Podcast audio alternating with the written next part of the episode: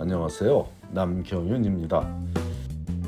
미국에서 의대 보내기 오늘은 그 738번째 시간으로 의대 입학에 가장 도움이 되는 외국어가 무엇인지 함께 알아보겠습니다.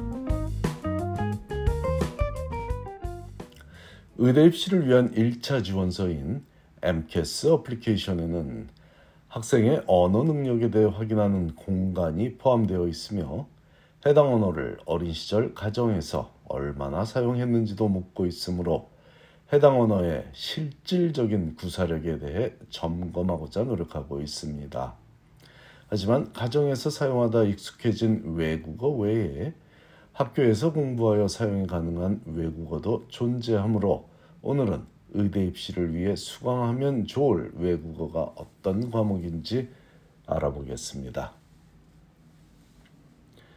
미국 대학들은 기본적으로 외국어 한 과목을 교양 필수 과목으로 지정해 놓고 있으므로 미국에서 대학을 졸업한 학생이라면 premed 학생이 아니더라도 외국어 하나는 기본적으로 이해하게 되어 있습니다. 그 언어를 실생활에서 얼마나 능숙하게 사용할 수 있는지는 수업 시간에 얼마나 열심히 했는지와 더불어 현장에서 얼마나 사용해 봤는지에 밀접한 영향을 받게 되므로 오늘 집중하고자 하는 부분은 어떤 언어를 왜 어떤 언어를 외국어로 수강해야 좋은지보다는 그 이유를 정확히 이해하는데 도움을 주고자 초점을 맞춰 보겠습니다. 아마 대부분의 가정에서 이미 예상하고 있듯 의료 현장에서 가장 필요한 언어는 Spanish가 맞습니다. 미국 인구의 19%, 즉 거의 다섯에 하나 한 명 정도가 Spanish 언어를 사용하는 사람들이지만 미국에서 교육 과정을 거치지 못한 1세대 부모들의 경우 대부분은 영어 구사력에 한계가 있는 정도가 아니라 Spanish만 구사할 줄 아는 사람들이다 보니 미국의 관공서나 잘 알려진 사업체에 전화를 하면 영어로 돼야 할지 아니면 스페니쉬로 대화할지를 선택하는 것부터 전화 통화가 시작되는 점만 봐도 그 이유는 쉽게 짐작할 수 있을 것입니다. 언어를 이해하지 못하고 대화를 하면 가장 큰 불이익을 당할 수 있는 분야가 의료 분야이다 보니 미국에서 수십 년을 산 이민자들도 모국어로 대화할 수 있는 같은 출신국 의사를 찾아가는 것이 당연한데 Spanish 출신 의사는 전체의 약 6% 남짓이니 Spanish로 대화하기를 원하는 미국의 약 20% 정도 되는 모든 환자들을 돕기에는 무리가 있고 그러다 보니 통역을 통한 진료를 받는 일이 다반사이죠. 그렇다면 의대에서 반갑게 맞이할 학생의 외국어 능력은 무엇일지는 너무 쉽게 답이 나온 것이고 그래서 Spanish가 의대 입학에 가장 도움이 되는 외국어입니다. 앞에서는 미국 내 인구 구성비를 토대로 Spanish를 잘하면 의대 입시에 도움이 된다고 설명했지만 실제로 의료 봉사 경험이 많은 premed 학생이라면 굳이 미국 내 인구 구성 비율을 모르더라도 절실하게 Spanish 구사 능력이 의료 현장에서 필요하다는 것을 잘 알고 있을 것입니다.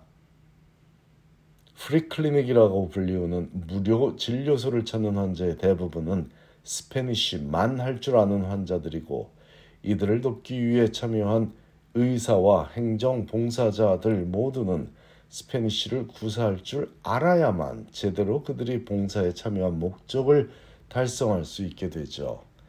만일 Spanish를 구사하지 못하는 봉사자라면 통역을 담당하는 봉사자 없이는 아무것도 할 수 있는 일이 없어서 봉사에 참여해도 보람을 느끼지 못할 뿐 아니라 스스로 효용 가치를 느끼지 못하고 중도에 봉사 참여를 중단하는 일이 자주 발생하더군요. 반면에 스페니쉬를 구사할 줄 아는 봉사자라면 매번 참여하는 봉사에서 실질적인 도움을 주며 보람 있는 시간을 보내게 되어 더욱 열심히 봉사에 참여하여 의대 입시를 위한 인터뷰에서도 칭찬을 듣게 되니 지극히 현실적이고 실질적인 이유에서 스페니쉬는 의대 입시에 도움이 되는 외국어가 맞습니다. 자녀들에게 위에 언급한 이유들을 설명하며 Spanish 수강을 권하면 돌아올 대답이 있으니 미리 알고 계시기 바랍니다.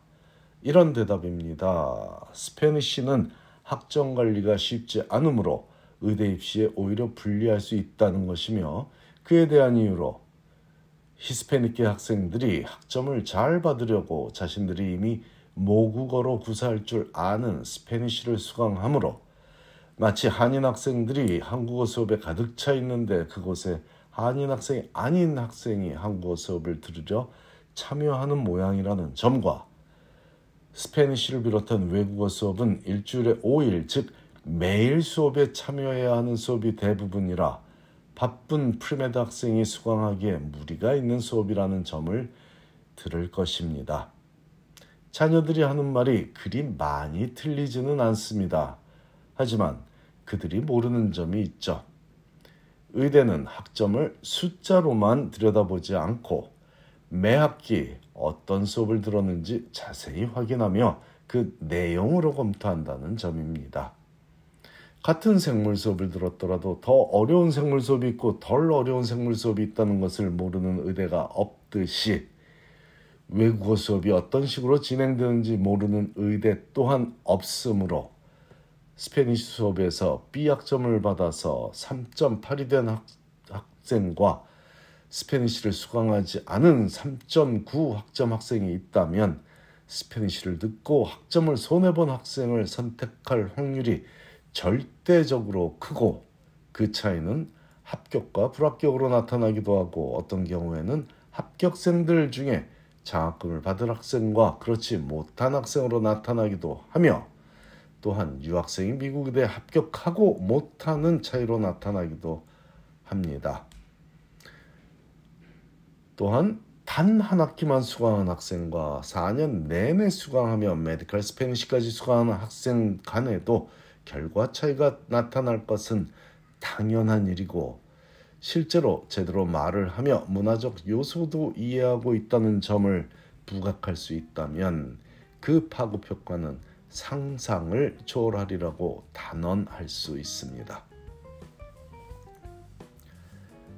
모든 학생이 Spanish를 수강할 필요는 없고 Spanish를 듣지 않아도 의대에 진학할 수는 있지만 의대 입시에 가장 도움이 되는 외국어는 의료 현장에서 절실하게 필요한 언어인 스페니쉬가 맞습니다.